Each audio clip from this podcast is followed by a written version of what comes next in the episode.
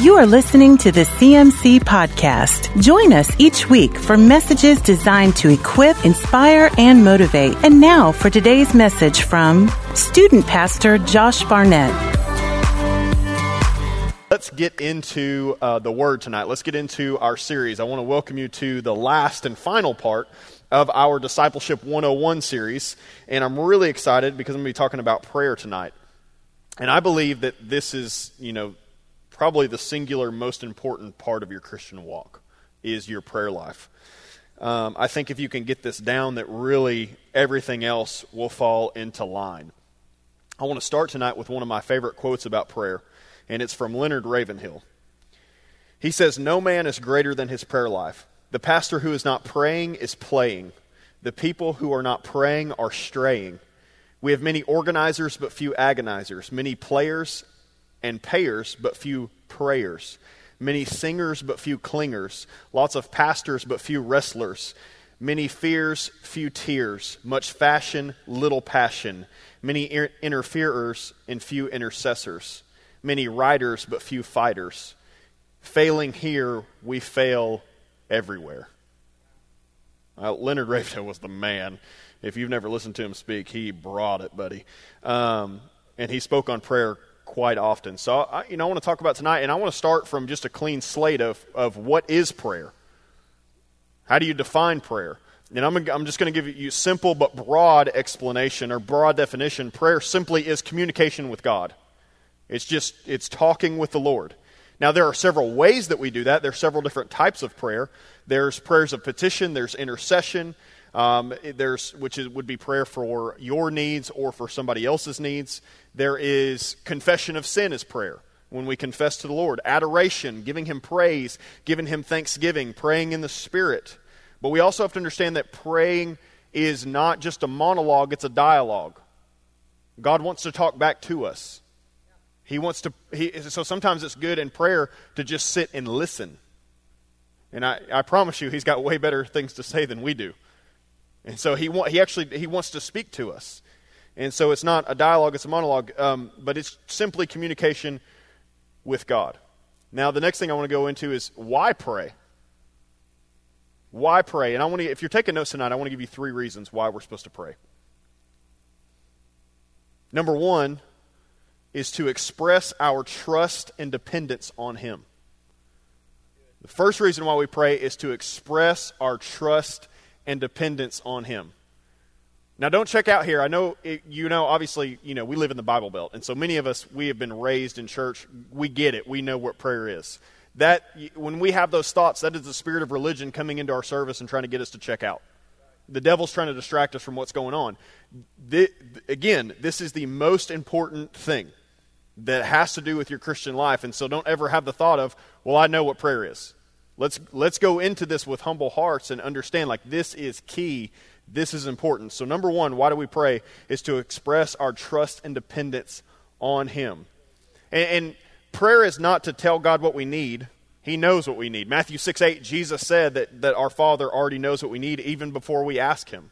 But God wants us to pray because prayer expresses our trust in Him for our needs.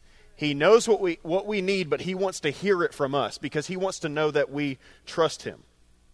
We are to pray in faith, which means we trust and depend on Him when we pray. And we got to know that God delights in our prayers and He delights in our dependence on Him. He didn't create us to live separately from Him, He wants us to be dependent on Him. Praying in humble dependence indicates that we are genuinely convinced of His wisdom, His love, His goodness, and his power. All that we think or feel about God actually comes out in the expression of our prayers, and that's why there's so much emphasis in Scripture placed on it. You know, the first words of the Lord's Prayer, and we could all quote the Lord's Prayer, but the first words of the Lord's Prayer in Matthew 6 9 is, Our Father who art in heaven. Nobody had ever talked to God this way before. Nobody had ever called him Father. They didn't think of him that way. But Jesus said, when you pray, pray like this. Start with Our Father.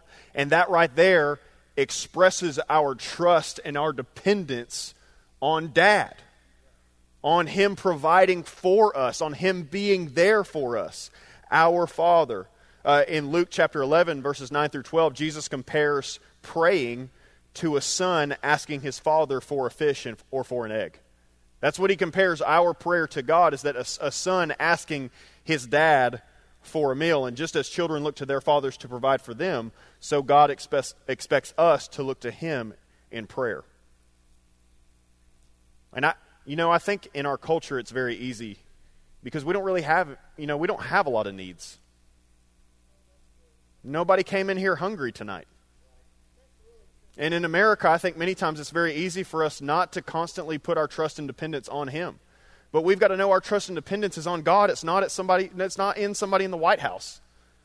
It's not in the economy. It's not in the stock market. It's not in your paycheck. It's in Him.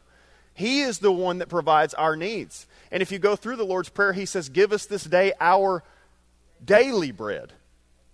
Give us this day our daily bread. Not like a lot left over, but each, and that's just a, each day we depend on Him to give us what we need. And so don't, don't ever take Him for granted because your needs, you know, you go down through the list and your needs might be met. We should constantly express dependence on Him, just like a kid, just like my sons ex- depend on me to bring home a paycheck every week, to provide for them. We got to look at God that way. in, uh, in several places. I wrote a few references here uh, down, but in Matthew 21, 22, Mark 11, 24, and then in a couple places in James, it says that if we pray in faith, we will receive what we ask for. If we pray in faith, we will receive what we ask for. So what, so what do you do when you're, you're trusting and depending on the Lord and prayers go unanswered? I would say that we've got to look at it on our end. It's not on His end. When prayers go unanswered, it's very dangerous to blame God for that. It's very it's it you get you get into some weird beliefs about him real fast if you blame him for unanswered prayer. And so we got to look on our end for, like what are you praying for? What are you praying what is it is what you're praying God's will? Is what you're praying or sometimes I think we might pray things that have already been answered. Or praying, you know, we're praying things out of His will that don't need to be answered. But um, perhaps our prayers have already been answered and we don't have the faith to claim them yet. It's never on His end, it's always on our end. I think the biggest, because it says if you pray in faith, you will receive what you asked for.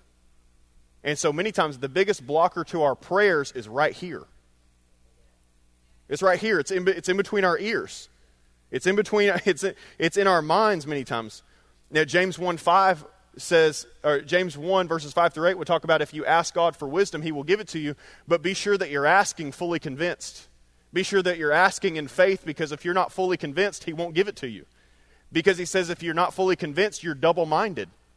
So again, the, the problem is here. And so if, we're, if we are double minded, then we won't get the answer that's actually already available to us.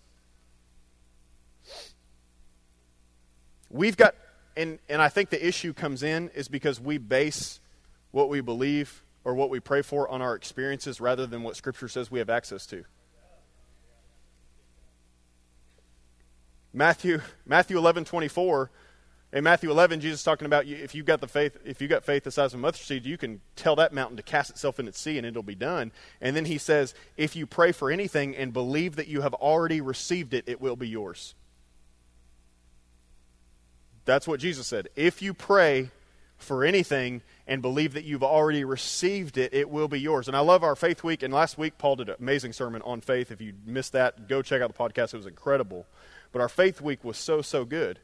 See, Jesus has already won. Jesus has already won.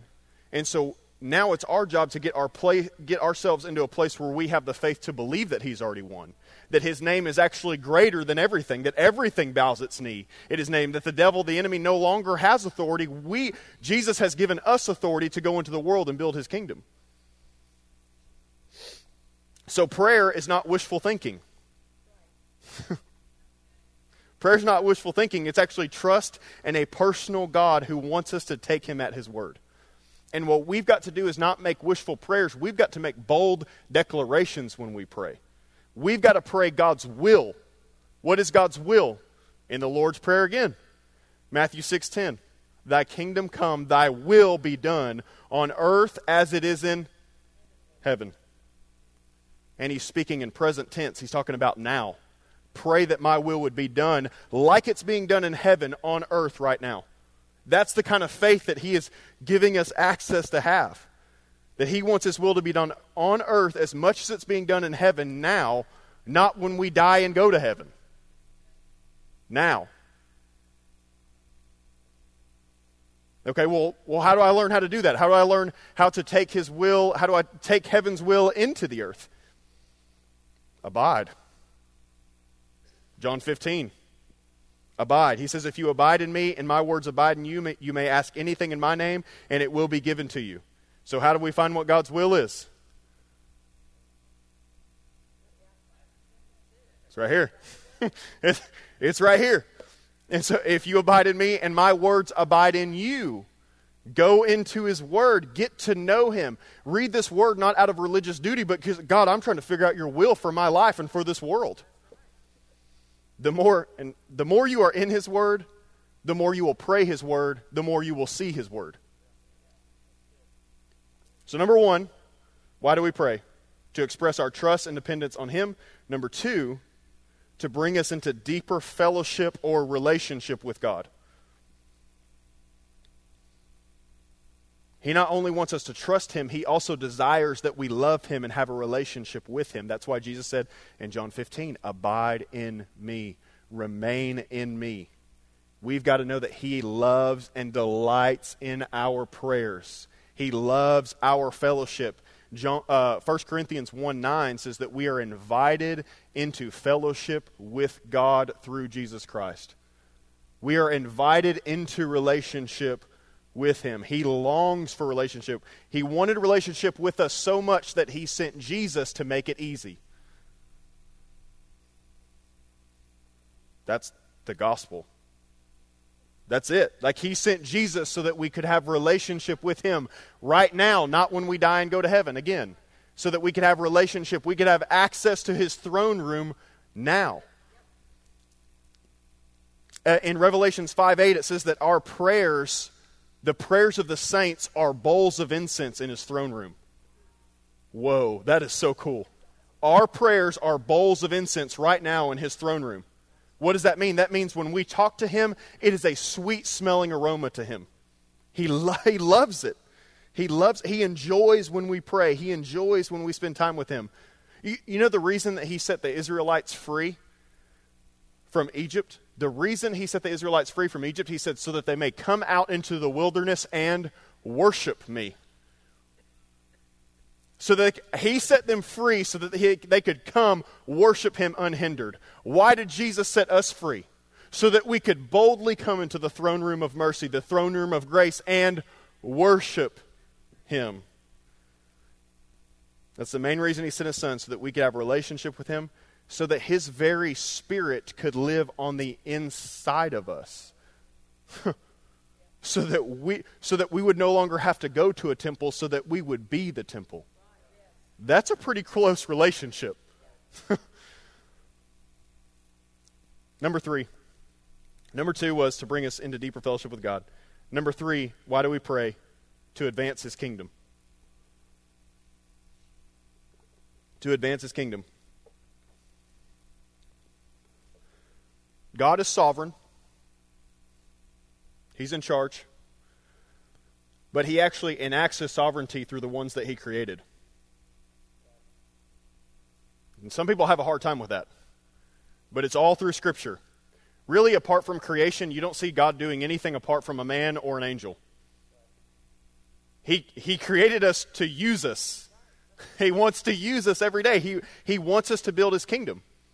And so he's sovereign, he's in charge, but he wants us to he wants to use us to tell creation that he's in charge.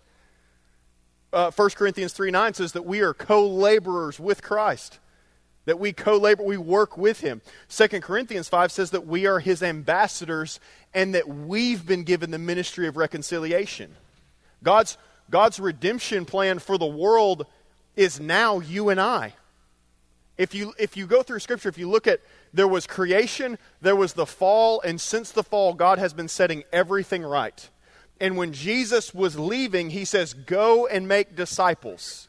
And so Jesus made some disciples and he left and sent the Holy Spirit. And now he's saying, With the Holy Spirit, you go and bring creation into redemption. And so we are co laboring, we are enacting his sovereign intention throughout the world. He wants to use the people he, that he created, he wants to use us to be involved in eternal things, in building his kingdom. In a way, this might mess with you a little bit, but in a way, we actually give God permission to act in this dimension. Through our prayers, we give God permission to act on the earth. Right? Can God do whatever he wants? Can he sin? Can he make a rock so big he can't move it? God, God doesn't force his way in. He's actually looking and waiting for a people who will allow him to come in. If you don't believe me, I got some scriptures here right, right here for you. Second, Second Chronicles 7.14, real popular one. If my people who are called by my name will humble themselves and pray and turn from their wicked ways, I will hear from he- heaven and I will hear, heal their land. He doesn't say, I'm going to come down there and heal their land. He says, If my people who are called by not my name will humble themselves and pray, then I will come. See, he's waiting on us to pray. James 4 2. You have not because you ask not. He's basically telling us that failing to ask in prayer is, is depriving us of what he wants to do. He's telling us that failing to ask in prayer is depriving us of what he wants to do. And then Luke 11, 9 through 10, familiar? Ask and it will be given. Seek and you will find. Knock and the door will be opened.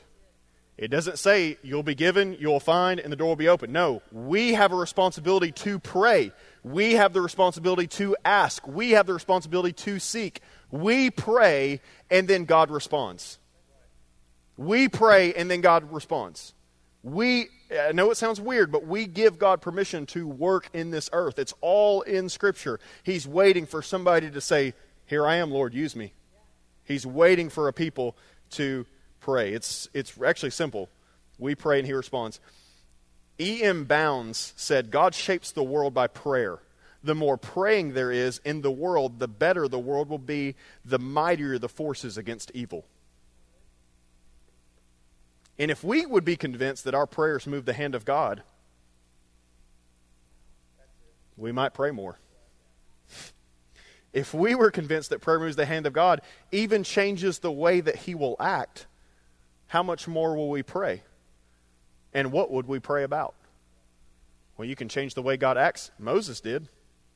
And Moses was operating under an inferior covenant.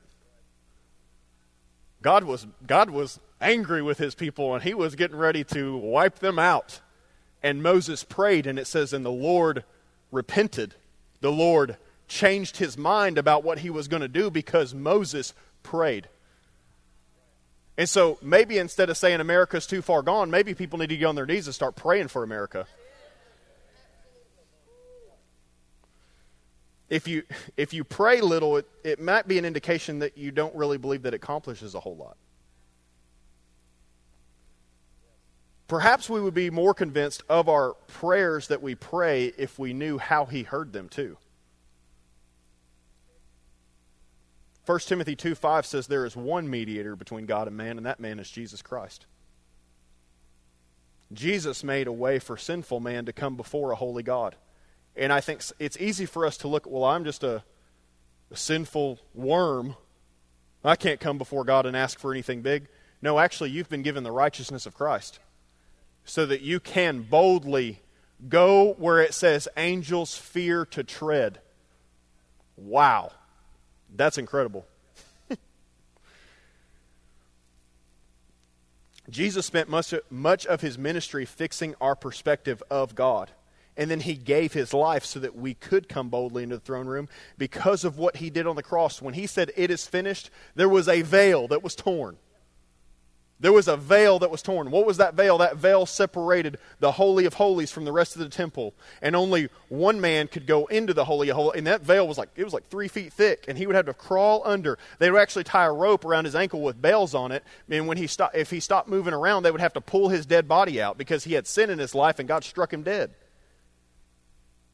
And when Jesus said it is finished, that veil was torn because guess what? You and I, you and I now can receive the righteousness of Christ and we become the holy of holies.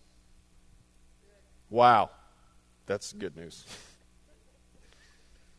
We can go straight to God with our prayers because 1 Peter 2 9 says that we are a royal priesthood. We are now a royal priesthood because of what Jesus did.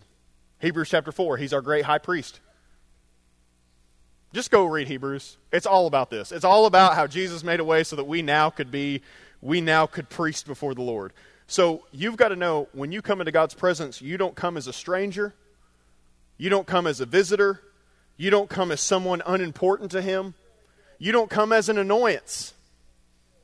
You actually come in as a son. You actually come in as a daughter. You actually come in as a priest. And I would say that your primary calling on your life is to priest before the Lord. The primary calling on your life is to priest before the Lord. Your vocation is irrelevant. Your job is irrelevant. Your age is irrelevant. You are called to priest before the Lord. You are called to worship Him and to go before Him in prayer. You don't have to be a pastor. You don't have to be a preacher. You don't have to have the title. You don't have to have one of the five, you don't have to be part of the fivefold ministry.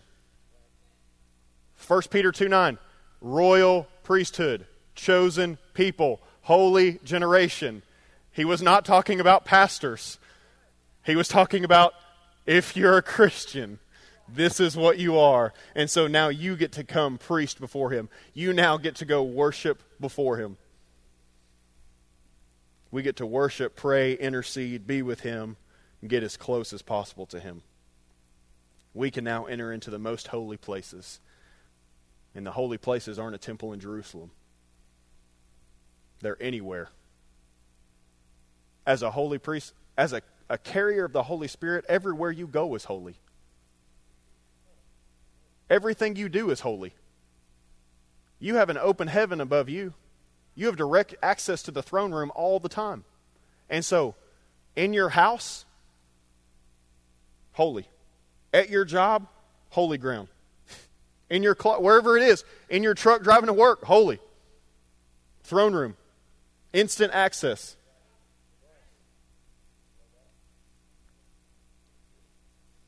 So, number three, advance kingdom. Now let's talk about how to pray. You know, the disciples only asked Jesus to teach them how to do one thing how to pray. Luke 11, 1, they come to him and say, Lord, teach us how to pray. They didn't ask him how, how to perform miracles, how to raise the dead, how to whatever. Those would have all been great questions for me. That would have been awesome. But he's, Lord, teach us how to pray. And, and listen, I think they ask him that because I think they, if you read the Gospels, you constantly see Jesus sneaking away or getting up early in the morning to go to pray. And constantly, when he comes back from those places, crazy things start happening. Right? And so it's like when you go away and come back, like heaven is breaking out. Like you go away and come back, and like leprosy is falling off of people, and blind eyes are getting open. Like, what is going on? And so they said, Lord, teach us how to pray. Teach us how to pray. I want you to know this there's no formula to prayer. There's no formula. It doesn't have to be structured, it doesn't have to be eloquent. It just has to be honest and genuine. It can be full of emotion, it can be full of tears, it can be full of laughter. It just has to be genuine. God wants us to be completely vulnerable in His presence. He wants us to speak from our hearts. The Lord's Prayer is just an outline. It gives us important things to pray about. But do you think every time Jesus got before the Father, that's all that he talked about? That's all he said over and over again was the Lord's Prayer? Not at all. Go to John 17. John 17 is probably the maybe the most important passage in all of Scripture. Why? Because it's, it's, the, it's the longest prayer that we have of Jesus to the Father. Really, the only one, but it's Jesus talking to the Father. It's actually cool because it's Jesus talking to the Father through the Holy Spirit. And you've just got this whole, the whole Trinity right there, and it's so powerful. It's so amazing. It, the Lord's Prayer is just an outline. You, can you pray it genuinely? Absolutely. I have prayed it many times very genuinely. But, but it can become a religious mantra that we just repeat and chant endlessly. I've seen so many people just stand up, we're going to pray, and they stand up and they say the Lord's Prayer, and it is the most dry, religious thing. Lots of people say words to God, but few people actually pray. And it's so easy, even in our own prayers, to make them religious. And I'll, I'll just encourage you. One thing that I do when I, when I lay my boys down at night and I, I, I put my hands on their hearts while they're laying in bed and I go to pray over them, and I try my hardest not to make it just a religious exercise of here's the same prayer that we pray every single night. I want it to be I want them to grow up knowing like it doesn't it's not this religious thing that gets dry. It's not this formula, it's not this mold. We're talking we're having a conversation with God. Again, it's communication with God. It like wouldn't it be weird if you came to somebody and every time you saw them you said the exact same things? Right? If I saw Paul at work, like, like, hey Paul, how's it going? Like every day, hey Paul, how's it going, man? Oh, that's awesome, man. I really like your truck, man. I, or just you know, just something like the same. If I told him that every day, by the third day, Paul would be like, shut up. right? It's weird for us to say the same things. Are there things that you pray for every day? Sure. Are there things that you intercede for every day? Sure. But be sure that it is genuine and it is honest and it is real, and you're not just praying that same thing over and over again and it's just empty. It's just empty. I don't think God is listening to that. It's just empty. He wants somebody who humbles themselves before the Lord and comes in. And how did Jesus start the Lord's Prayer? Our Father who art in heaven, hallowed be thy name. He started with worship. Start your prayer with worship and see where He wants it to go.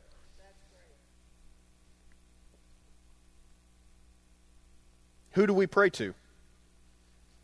Our God, obviously, you can look back in this, this uh, series too. Our God, obviously, is a Trinity. There's the Father, Son, Holy Spirit. He's one being, He's three distinct persons, but who do we talk to in prayer?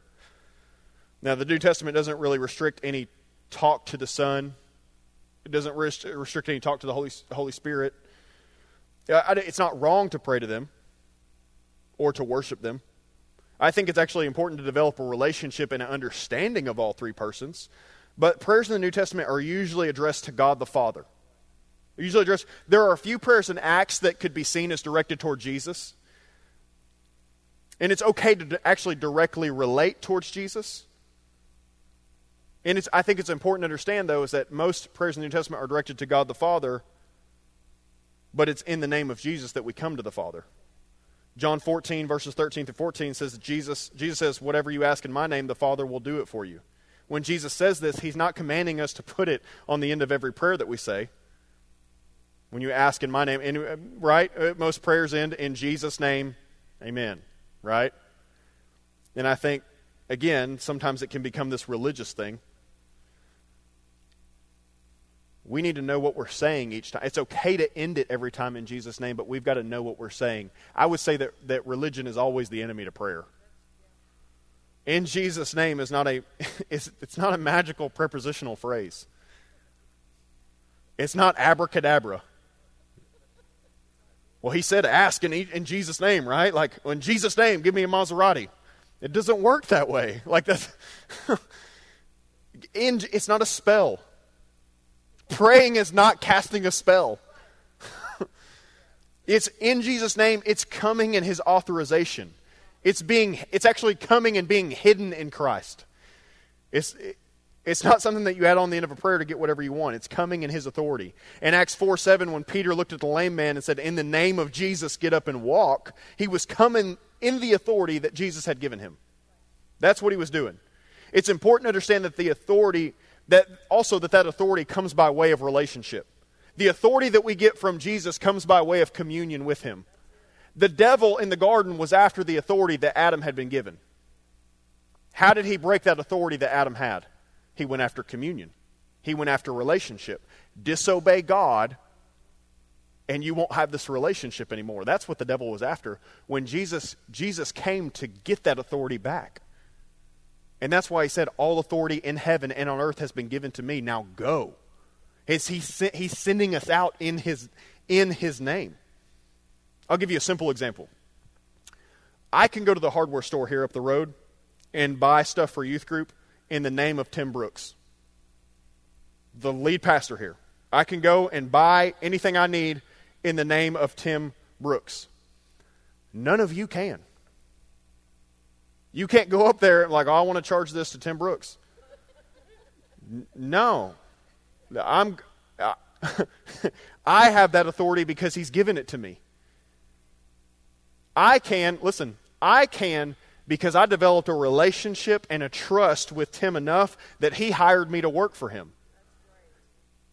And so in this prayer life, you develop this relationship and trust in Jesus, and then He gives you His authority to go and do, to enact His will on earth. So don't like don't expect to just go out and just in Jesus' name and make whatever happen. No, do you have relationship with him? Do you have communion with him? Do you are you double-minded? Are you fully convinced that you have that relationship and that authority with him? So it's not wrong to add in Jesus' name at the beginning or the end of every prayer. We just have to understand what is meant by what we're saying. It's dangerous to make it a part of a formula without ever giving much thought to it. So next time you pray, praying for food or whatever, and you say, in Jesus' name, pause and think about what you're saying. Think about the high price that was paid so that we could say that.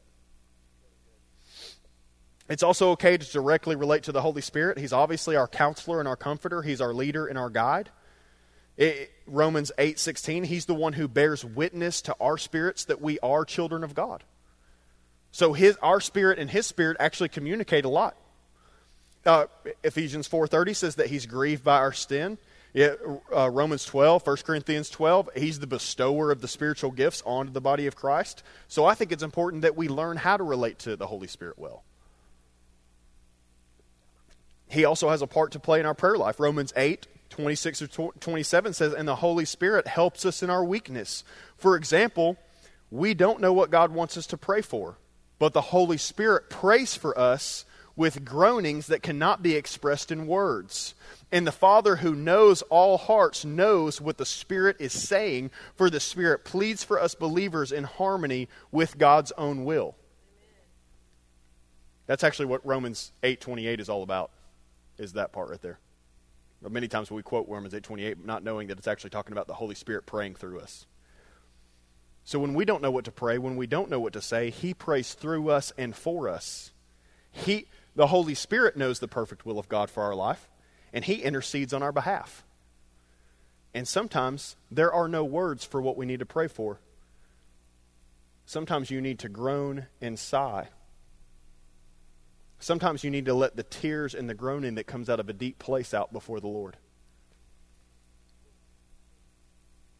and the Holy Spirit intercedes for you in that place. Charles Spurgeon said, Groanings which cannot be uttered are often prayers which cannot be refused.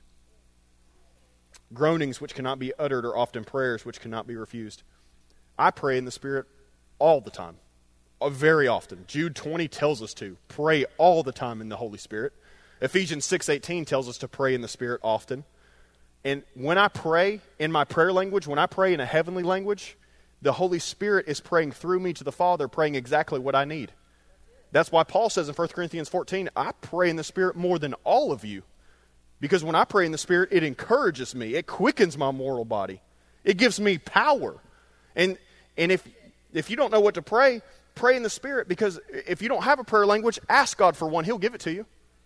In your secret place, go in and ask Him for a prayer language, and He will give you a prayer language. Because you could be praying for things, and then you pray in the Spirit. Like, Simple example. If I ask God for a million dollars, like, oh Lord, I really need money, I really need a million dollars, and then I pray in the Spirit, the Holy Spirit might be saying, don't give him a million dollars. He does not need it. Like, Lord, please let me win the lottery in the Holy Spirit. And then I pray in the Spirit, and the Holy Spirit's going, don't let him win the lottery. It's going to ruin his life. Does that make sense? The Holy Spirit knows the perfect will of God for my life. That's why it's so important. If you have a, if you have a prayer language, if you pray in the Spirit, do it often. Do it all the time. Let's end with this. Three types of prayer that must mark our lives. I got three minutes. Here we go. Three types of prayer that must mark our lives. Number one, personal prayer. Personal prayer. Secret place. Matthew 6 6. Go into your room, shut the door, and your Father who sees you in secret will, will reward you. We aren't supposed to pray to be seen by man, but by God. Jesus constantly was sneaking away to be alone, not in front of people. Your personal prayer life is the most important thing about you. It should be your number one priority. And I really believe it is the key to everything. I really believe it's the key to everything. Number two, corporate prayer. Corporate prayer. Matthew in Matthew 18, Jesus makes this profound statement. He says, Where two or more are gathered in my name, I'm there among them. So we are gathered in his name tonight. Guess who's in the room? Jesus is here. Isn't that so cool? Oh, it's so awesome. Something powerful happens when people who are praying for and believing for the same thing get together and go after the Lord for it. In Genesis, there's a people building a tower to heaven called the Tower of Babel. The Lord comes down and the Lord says to his angels, if we allow them to continue to do this, there's nothing that they won't be able to accomplish. And so what does he do? He goes down and he mixes up their languages. In Acts chapter 2, where the Holy Spirit is poured out, what does he do? He comes back and gives them all the same language. What did he say in Genesis? If they're all speak the same language, there's nothing they won't be able to accomplish. What does he do in Acts 2? He gives the believers the same language. So there's nothing that we can't accomplish. Corporate prayer is key. It's so key. There is, there is a grace and strength that comes when you know you're not do, doing it by yourself. In Acts 2 and 4, it says that the believers gathered daily to pray in each other's homes, to pray with one another. Charles Finney, he was a great leader in the Second Great Awakening in America. He said, Nothing tends more to cement the hearts of Christians than praying together. Never do they love one another so well as when they witness the outpouring of each other's hearts in prayer. It's awesome. Number three, so, pers- uh, number one, secret place, personal prayer. Number two, corporate prayer. Number three, constant prayer, lifestyle prayer, all the time prayer. 1 Thessalonians 5.17, simple verse, three words. Paul says, pray without ceasing. Pray without ceasing. What does that mean? It means pray without ceasing. It means, it means don't ever stop. It means praying all the time. It means living in constant relationship, constant communion, constant talk with Him, developing a relationship with Him. That when you wake up in the morning, He's the first thing on your mind. And when you lay your head down at night, He's the last thing on your mind. That He's one that you always want to talk to. You're, on your lunch break, you're talking to Him. When you're driving down the road, you're talking to Him. And listen, it takes some practice, and sometimes it takes some discipline because sometimes I don't want to. But it's so key. It's so key. And honestly, I find the more that I do it and discipline myself and get into that place, the more that I do want to do it. It's when I'm inconsistent that I don't feel like doing it. You can get to a place where you're constantly having, having a dialogue with Him. Last thought keep your prayer life fresh, keep it alive. Don't let it get religious, don't let it get stale. Oftentimes, religion isn't doing the wrong thing, it's doing the right thing for too long. Oftentimes, religion's not doing the wrong thing, it's doing the right thing for too long. So when I go into my secret place, when I go into person, or even when I do corporate prayer meetings with people, I, my first thought is, Lord, what do you want to do? What do you want to do today? I don't want to come in here and just repeat, repeat some empty prayer that I'm thinking of. Lord, what do you want to do in this dialogue with you today, in this communication? And you know what? The Holy Spirit will urge and convict me to pray a certain way that day. To pray a certain way that day. My posture, my posture constantly changes day to day. Sometimes I kneel, sometimes I stand, sometimes I lay down, sometimes I pace my office like a caged animal, sometimes I sit, sometimes I do all of the above. And sometimes my place changes. Sometimes it's in my secret place in my office. Sometimes I walk this campus. Sometimes it's on the porch at my house. Sometimes it's in my living room. Sometimes it's in the shower. I mean, right? And, and what I do in that prayer time constantly changes. Sometimes I just worship.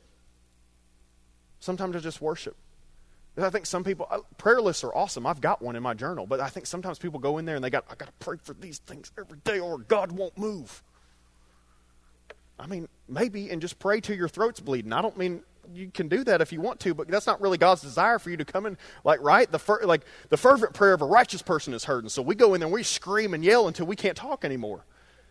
You don't have to do it like that. You re- you really don't. If you want to, more power to you, but you don't have to do it like that. So, sometimes I just worship. Sometimes I sing my own song. God wants to put a song in you. Well, I don't sing very well. Doesn't matter. He likes your voice. He created it. And listen, when it's just you and him, nobody else can hear you. I like to sing so loud in my shower that my whole house can hear. I don't care. Sometimes I worship with words, sometimes it's just instrumental music I put on. I lift up praise, thanksgiving, adoration. Sometimes I've got a prayer list. I don't pray what's on it every day. And can we be honest, not most days. You might be holier than me, but you know, a lot of days I don't, you know, I don't get to that list. And sometimes I I feel really pressured to intercede for a certain person. And sometimes I just sit and listen. Again, it's a dialogue. Be still and know that I am God. Be still. How hard is it in our culture to be still? How hard is our culture to be still? He's got some things that he wants to download, and he's got better, lot, really good things to say. How long do you pray? When? What time? You know, it varies every day, day to day. If you're like, you know, you wake up at six o'clock and you do it like that every morning, do it whatever it's it's awesome again this is there's not legalism it's not a formula for me it varies day to day sometimes it's in the morning sometimes it's in the evening sometimes it's right when i get off work sometimes it's on a lunch break sometimes again it's in the shower i've got three kids sometimes it's hard to find a quiet place the time to, the time that i pray varies sometimes it's 20 minutes sometimes it's one hour sometimes it's five minutes sometimes it's two hours i grew up in a charismatic church and it was just like if we'll tarry for one hour like god will move i mean maybe. you don't. What I what's important about your prayer time that I've learned over the years is that it's quality over quantity. It's quality over quantity, and so if you've got ten minutes, man, give the t- give all ten minutes. Turn your phone off. I would say that ten quality minutes are better than an hour distracted. If you can give 10 quality minutes to the Lord, 10 undistracted minutes is better than an hour of distracted time. Quality is we listen, we could all pray more. We could all go after him more. But what I would like to say to you is that consistency is more important. Consistency is more important than, than how much than inconsistent distracted times. Does that make sense? Consistent day to day is more important than inconsistent distracted times. Prayer is a posture. It's a disposition. It's a lifestyle. It's a dialogue with our Creator, with our Father. There's no formula to it. Keep it simple. And keep it genuine. I'm going to end with a quote. It's by Wayne Grudem. He said, Genuine prayer is conversation with a person whom we know well and who knows us. Such genuine conversation between persons who know each other never depends on the use of certain formulas or required words, but it's a matter of sincerity in our speech and in our heart, a matter of right attitudes, and a matter of the condition of our spirit. It's good. Y'all stand with me.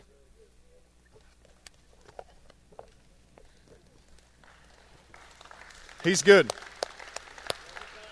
All the time. Let's pray. Lord, teach us to pray.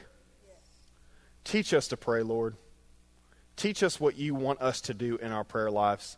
Lord, give us a heart, like stir up that desire in us to come before you to go into our secret place, to go after you, God. Give us a holy, you know, discontentment with, with our TVs, with our phones, God. Praying to you is more important than all of that. It's the most important time that we spend in the day, Lord. Make the appointments that we set with you so important, God. Bother us when we don't keep them. Convict our hearts, God, that we would come before you. I, I just feel the Holy Spirit tell me right now that God is not mad at you over your inconsistency in your secret place. He's not angry or frustrated, just like a dad who can't wait to see his kids who have been gone on a trip, so he feels about you coming home to him. So he feels about you coming into that secret place. He just he welcomes you every time with love and grace. Teach us to pray, Lord. Teach us how to corporately pray, God. Let us make it a priority to when even when we're hanging out, even when we're going in our connect groups and our interest groups and with our friends and, and with our families day to day, just teach us how to corporately pray with one another, how to lift up each other's needs, how to intercede, how to pray over each other, and encourage one another. And Lord, teach us how to have that lifestyle prayer, that prayer without ceasing, that constant prayer that marks our lives everywhere that we go. Give us the mind of Christ. Fill us with your Spirit. Go before us this week, Lord. Lead, guide, direct us, Holy Spirit. In Jesus' name, amen. Amen. You have been listening to the CMC podcast. For more information about CMC, our different conferences, Christian school, college internship, resources, and more, go to cmchurch.com.